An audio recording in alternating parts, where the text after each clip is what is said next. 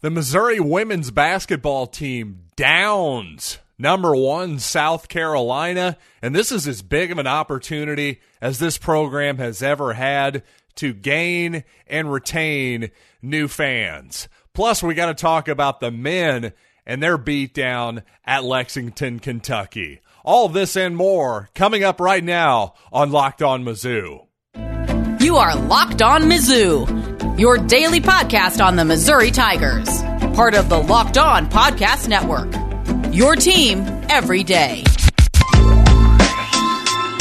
Hail, you true sons and daughters. I'm John Miller, your Mizzou mafioso and the central scrutinizer of Missouri Tigers football and basketball each and every weekday, well, as much as I possibly can. And of course, we got to start with women's basketball today. Yes, we normally start with men's basketball, but you know what? When you knock off the number one team in the country, guess what?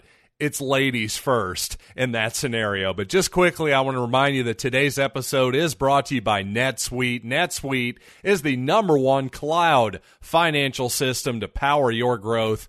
Head to netsuite.com slash locked on NCAA for special year end financing on the number one financial system for growing businesses.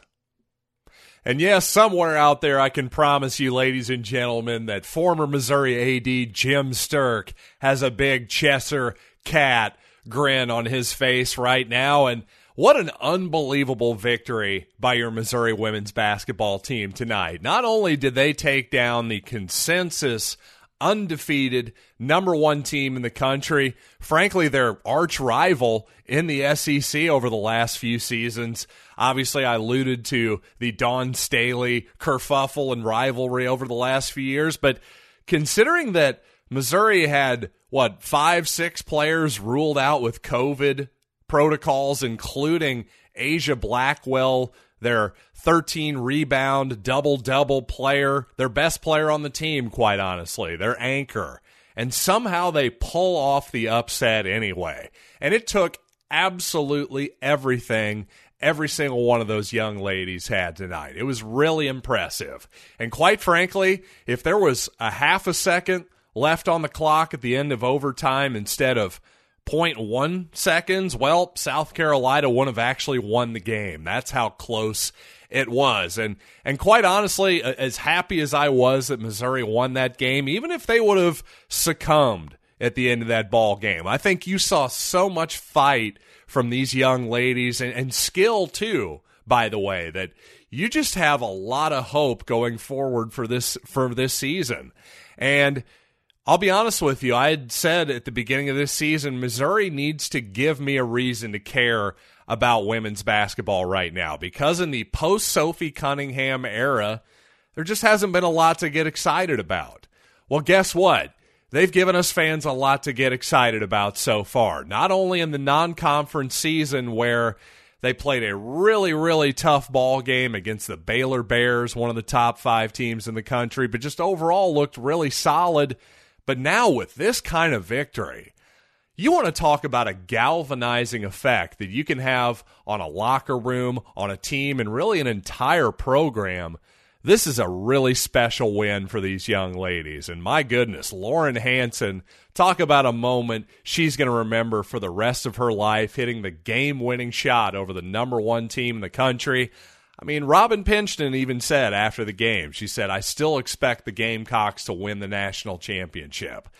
I don't blame her for saying that. I, I can't disagree. That's not just putting over your opponent that's a pretty obvious take, honestly, when you really look at it on paper, especially with the UConn Huskies having some injury troubles and struggling a little bit. Now, first of all, let me give Robin Pingeton a lot of credit for a good game plan because I thought, considering Missouri was obviously very shorthanded, they played seven players in that ball game five of which played 38 minutes or more. Three of them played over 40 minutes, including Haley Frank, Mama, and Lauren Hansen, all played over 40 minutes. I'm just telling you, that was the absolute definition of a team effort. Now, the two young ladies who came off the bench didn't even attempt a field goal. So those five, the main five there, it was Frank, Williams, Mama, Lauren Hansen, and Haley Troup. They all had to they all had to contribute. They all needed something from them. And to see Mama knock down two three pointers down the stretch, scored seven straight points at one point, what a great moment for her as well. But Lauren Hansen, you guys know that she's my girl, right? If you've heard me talk a little bit about women's basketball, you know that I love watching Lauren Hansen, most mostly because of her ball handling and playmaking ability. But I tell you, Haley Frank had to be the MVP of the game, scoring 21 points on just eight shot attempts, played 43 minutes, and also played some underrated good defense in the paint against obviously much bigger South Carolina team. And again, give Robin Pingeton credit for a good game plan. I thought the 2 3 zone just clogging the paint, forcing South Carolina to take, frankly, open mid range jump shots, very makeable shots you know, I think you had to live with that. I think you just had to hope that South Carolina was just a little bit off from that range. And fortunately, it happened. I thought the game plan was executed well, and fortunately, it worked. But mostly, you got to give all these young ladies just an incredible amount of credit playing shorthanded, playing against the number one undefeated team in the country, and pulling out a victory. Unbelievable. You know, honestly, hopefully they can just keep this going, have a strong SEC season. And if they do, this crowd they had tonight, you know, I think a lot of people with Missouri, the men's team, really struggling and not being a lot of fun to watch right now. Well, I think this team has a huge opportunity to actually build this program, its fan base, to a higher level than it's ever been before. So, congrats to the Tigers. Congrats to Robin Pingeton. Just a big tip of the cap on a huge, huge opening victory in the Southeastern Conference. And coming up, unfortunately, the result wasn't quite as kind to the men's program down in Lexington, Lexington, Kentucky. I want to get to all of my thoughts on that game, but first, you know what? This is it. The putt to win the tournament. If you sink it, the championship is yours, but on your backswing, your hat falls over your eyes. Is this how you're running your business? Poor visibility, because you're still relying on spreadsheets and outdated finance software. Well, to see the whole picture, you need to upgrade to NetSuite by Oracle, which is the number one cloud financial system to power your growth. Whether you need control of your financials, inventory, your HR, planning, budgeting, or even more, NetSuite has you covered with everything you need all in one place. So, guess what? A lot of this stuff is tough to navigate. You small business owners know what I'm talking about. NetSuite can help you automate your processes, close your books in no time while staying ahead of your competition. And over 28,000 businesses already use NetSuite. And for the new year, NetSuite has a new financing program for those ready to upgrade at netsuite.com slash locked. Head to netsuite.com slash locked for the special one of a kind financing offer on the number one financial system for growing businesses. That's netsuite.com slash locked. By the way, just a couple final thoughts on the women before we get to the men. Number one, great to see Sophie and Lindsey Cunningham being a part of that rather large Missouri contingent tonight, and also fun to see Sophie Cunningham caught on camera with a Michelob Ultra. Ah, yes, WNBA stars. They're just like us. Well, they're just like me. I'll, I'll put it that way. I, I, enjoy the occasional Ultra at a Mizzou game as well. But anyway, I digress. One thing I just wanted to point out as well, as much as I, I love a lot of these women's players from Missouri, one lady I wasn't that familiar with was LaDeja Williams, and she was really a revelation for me in a very positive way with her Hakeem Olajuwon like pivot game. She had a bit of a one-footed jump shot too that I enjoyed. So LaDeja Williams needed all of her production in that game. Was really impressed with the smoothness of her game with her back to the basket around around the bucket she's another fun player to watch on that women's team. But you know what? Yes, we do unfortunately have to switch to the men's basketball team. yeah, the Kentucky game unfortunately went about how I expected. I hate to say it. And, well, speaking of COVID protocols, of course, Cornell Mann was your head coach with Cuonzo in the protocols. By the way, Nick Bolton, Marcus Golden, also in the protocols in the last week or so. Also, hey, I, kind of ironic, right? Boston College had its bowl game canceled, even though, well, when I went to Boston, they had vaccination requirements unlike Faurot Field. Missouri able to get its bowl game in. So, gosh, at this point, kind of seems like the virus is going to do what it's going to do. But you know what? I digress. Again, let's get back to Missouri and Kentucky and Lexington.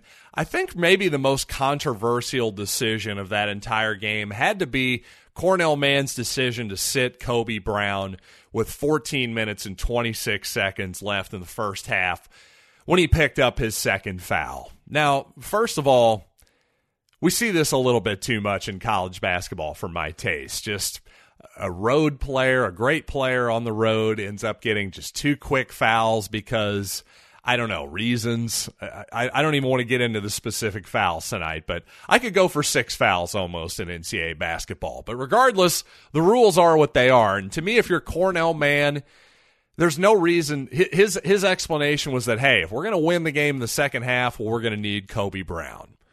Well, I can't disagree with that logic whatsoever. The problem is Missouri was in the ball game in the first six minutes there, and then when you sat Kobe Brown, well, you're down by 17 at halftime. So to me, see on the other hand, if you're Kentucky and two of those two of their best players, say Oscar Tshiebwe say Sahvir Wheeler, say both of those guys get into foul trouble early. Well, if you sit them for the final 15 minutes of the half, if you're Kentucky, especially at home, you have the you have the luxury of playing your third, fourth, fifth, sixth, and seventh best players and not only keeping afloat, but probably keeping the lead against a team like Missouri. But if you're Missouri and you're the underdog, to use a poker analogy, if you're short stacked, you can't just check every time and wait for pocket aces.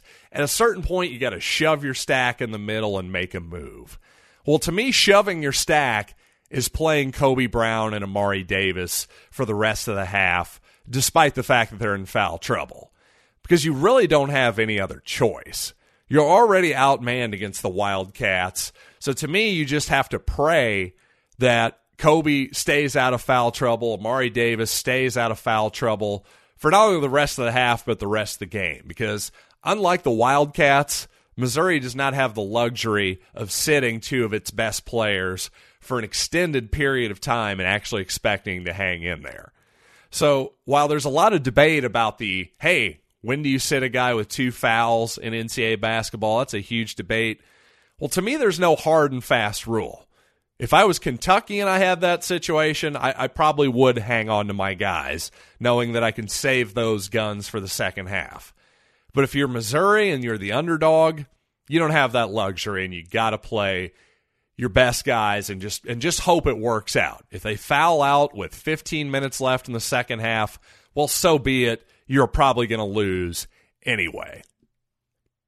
Unfortunately, Missouri has still never won at Rupp Arena in Lexington, and it's lost its last five games in Rupp by an average of over 28 points per game.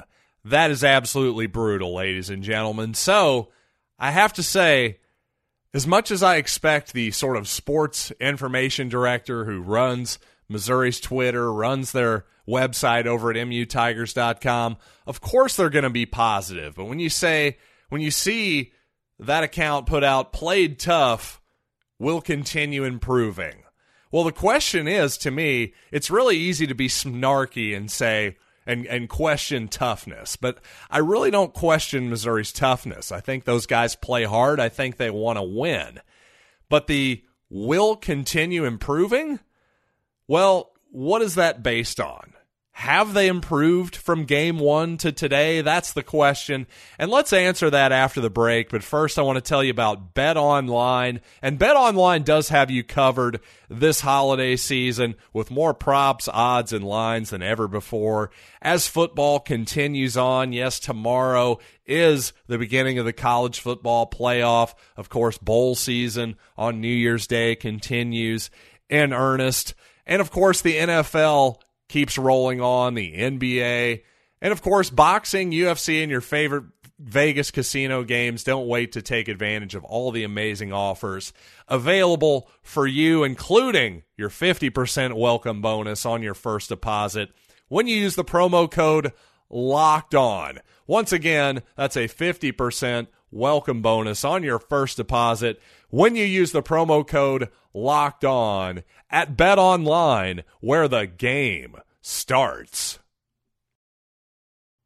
So, again, you expect the Missouri Twitter account to be just relentlessly positive no matter what. I, I don't blame them whatsoever. But when they put out played tough, will continue improving, it's tough not to question the end of that premise. Mostly the will continue improving because, number one, have they improved from day one? That would be my first question because the, well, we can argue about whether they'll improve from today. The future is always unknown. But I think we can make a pretty fair assessment of this team, at least on what it's done so far. And statistically, this team does absolutely nothing well. Let me say that again. This team statistically does nothing well. Also, Missouri doesn't really have a true center, a guy, a rim protect. Well, you know what? Trevon Brazile is a rim protector, but he's not a true center, okay? But at the very least, maybe you could imagine Trevon Brazile pray, playing center at some point in a sort of, not that he can match up with a guy like Oscar Tshiebwe for Kentucky, but you can't imagine a world where he could be an effective five against a lot of teams. On the other hand, while they don't really truly have a true center right now, they definitely don't have a true point guard, and certainly they don't have any outside shooting. Then on the other side of the court, I would say they're average at best. And I'm talking nationally, not compared to the SEC, but nationally, they're average at best at defense and rebounding. So what's left? What does this team do well? That's the problem. And again, Missouri sh- finishes the night 5 of 25 from downtown. And according to Data Mizzou Online, they were 3 of 21 from 3 on quote unquote open looks.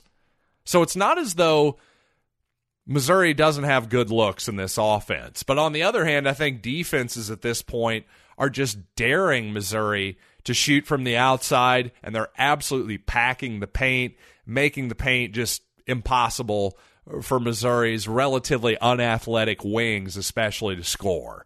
So it's just a problem and one that I don't know how Missouri solves, at least in this season. And you know what? Finally, before we get out of here, I've talked enough about the Missouri men's team for tonight. So I want to give a quick shout out to the late, great John Madden. Now, of course, over the last couple days or so, many, many people have had their say about the incredible legacy of John Madden. But you know what? I just wanted to, to say a few words about Madden as well. And just quickly, for those of you who are younger, younger parts of this, even if you're my age, quite honestly, if you're 40 something like I am, well, John Madden, you might not be aware of this, but he is actually has the highest career win percentage by a head coach in NFL history with 103 wins, and he won nearly 76% of his games.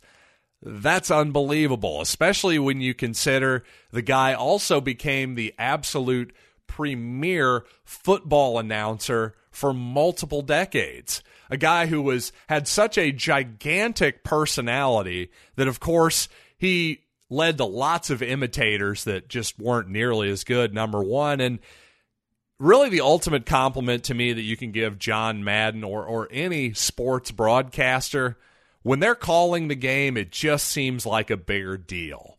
And just for a quick digression, I've always felt that way with, with Missouri alum John Sunvold as well. Anytime Johnny is calling a game, anytime Sonny, I should say, I don't know why I called him Johnny there. Johnny Sonny, his new name. But seriously, anytime John Sunvold is calling a game, it just feels like a bigger deal. And there's no doubt that you can say that about John Madden, too.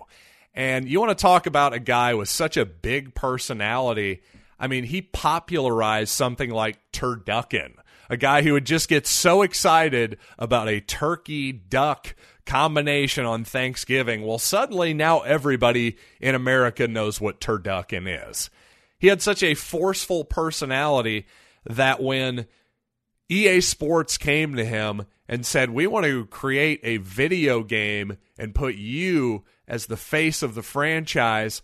Well, not only did that make complete sense because John Madden was such a huge celebrity and such a gigantic personality. He was, in some ways, the face of football, much more so than these guys who had helmets on every single Sunday and Monday. And not only that, John Madden wasn't just a guy who accepted a check to be a part of John Madden football. No, he insisted from the very beginning that it was quote unquote real football, that you would have all 22 guys on the field at the same time, that it would be 11 on 11. Now, that might not seem like a big deal in the era of PlayStation 5 and all these crazy graphics and all this advanced stuff. But trust me, look back 30, 35 years ago when Madden football first came around. Look at the quality of those graphics. Look at the computing power that was available in the late 80s, early 90s, and you'll realize that John Madden's insistence on putting 11 on 11 football in a video game advanced not only sports gaming ahead, but also video games in general. They made them figure out a lot of stuff there. They made them use the most they possibly could have with their computing power simply because they wanted John Madden that badly. And John Madden was like, he wasn't just willing to put his name on anything. So we owe that guy a huge debt of gratitude. And as a as a man of as a millennial, as you can imagine, and as a huge sports fan, a huge football fan, I've logged so so so many hours playing John Madden football over the years and quite frankly as a guy who went to Southern Boone County, Ashland, Missouri, well, we didn't have football when I was there. I was a basketball player and all that good stuff. And I would have absolutely loved to have played some offensive line in high school, for instance. But we didn't get varsity until a few years after I graduated from high school. So, really, it was John Madden football that, in so many ways, taught me the very basic X's and O's and terminology of football. And also, just, you know, the guy as a broadcaster just had such a knack for making the complex parts of football understandable. And that's something I like to do on this podcast as well. And I got to say, John Madden was definitely an influence on me for that. So, John Madden, dead at 85 years old, a life incredibly well lived. I think we should all be fortunate to obviously live the kind of life that he had. Who who who has lived the kind of life that John Madden's had? But he did it with grace. He did it with style and a lot of fun and personality. That's, I think, what I'll ultimately take away from John Madden. When that guy was around football, when he had a microphone in front of his face, that guy was having a really, really good time. And I'd like to thank you're all having a great time listening to me on this podcast because I know I'm having a great time making it. So, once again, thanks for making this your first listen of the podcast day. So, you know what? a little bit of piece of advice make your second listen locked on bets your daily one-stop shop for all your gambling needs locked on bets hosted boy by your boy q with expert analysis and insight from lee sterling. It is free and available on all platforms.